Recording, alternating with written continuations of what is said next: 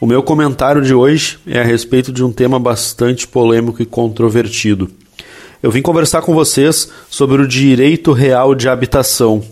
que é aquele direito que permite que o cônjuge sobrevivente permaneça morando no imóvel que era destinado à sua família até o momento de sua morte. Ou seja, o direito real de habitação, que está previsto lá no artigo 1831 do Código Civil, ele é um direito vitalício. E o debate fica um pouco mais acalorado, porque esse direito real de habitação, ele independe do regime de bens, ou seja, mesmo que o cônjuge sobrevivente resida naquele imóvel e ele era casado pelo regime da separação total de bens e não tenha direito naquela casa, ele vai poder continuar morando nela de forma vitalícia e tão somente depois de seu óbito é que os herdeiros vão ter direito a utilizar, a usufruir daquela casa. E a discussão ainda vai além, porque o direito real de habitação, ele também se estende ao companheiro. Ou seja, se a pessoa começou a namorar, evoluiu o relacionamento, se constituiu uma união estável e eles foram morar junto num imóvel, depois do óbito do companheiro, mesmo que o outro não tenha colaborado em absolutamente nada na constituição daquele patrimônio, o companheiro vai ter o direito real de habitação e de permanecer naquele imóvel de forma vitalícia até a data de sua morte. E aí, nesse sentido, existem diversas decisões do STJ sobre o tema, porque a discussão ela realmente vai muito além.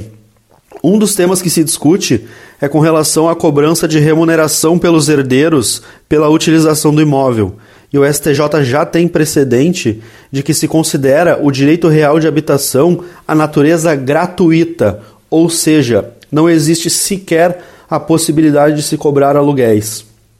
E a união estável, ela se constitui de várias características e equiparação ao casamento.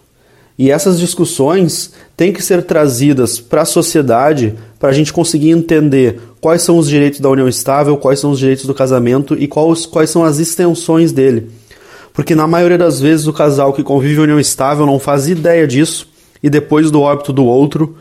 o companheiro vai poder permanecer com o direito real de habitação e moradia no imóvel que tinha a natureza de casa, ou seja, a natureza daquele imóvel era de habitação do casal, ele vai poder residir ali até o fim da sua vida e vai acabar impossibilitando que os herdeiros utilizem aquele imóvel, aquela casa para qualquer outra finalidade, recebendo ela tão somente depois do óbito do antigo companheiro do falecido de seu pai ou de sua mãe.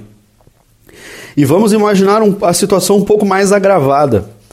porque já se entende que o direito de real de habitação ele não se desconstitui mesmo que aquela pessoa constitua uma nova união estável. Ou seja, se o companheiro está residindo naquela casa que ele não tem direito de receber na partilha dos bens, ele pode constituir uma nova união estável e trazer esse novo companheiro para residir dentro daquela casa e ele não vai perder o direito real de habitação. E aí, depois de seu óbito, sim, que os herdeiros vão poder usufruir usar o bem e exercer todos os seus direitos de propriedade e de posse. Então, é uma questão que vale a pena ser debatida, vale a pena ser trazida, tem diversos pontos específicos que são muito interessantes, mas essa é uma das consequências da união estável e ela se aplica muito mais para as pessoas adultas com patrimônio já constituído e que se relacionam em um namoro que depois evolui para uma união estável e elas não têm noção que talvez no futuro vão estar impossibilitando seus filhos, seus herdeiros, de receberem a casa que é deles por direito, por pelo menos um período extenso, em razão do direito real de habitação que o seu companheiro vai poder exercer naquele imóvel. Por hoje era isso, Daniel. Muito obrigado. Uma boa noite a todos. Espero ter esclarecido esse tema, esse assunto e poder trazer um pouco desse mundo jurídico, do direito de família e sucessões para os ouvintes. Muito obrigado. Boa noite.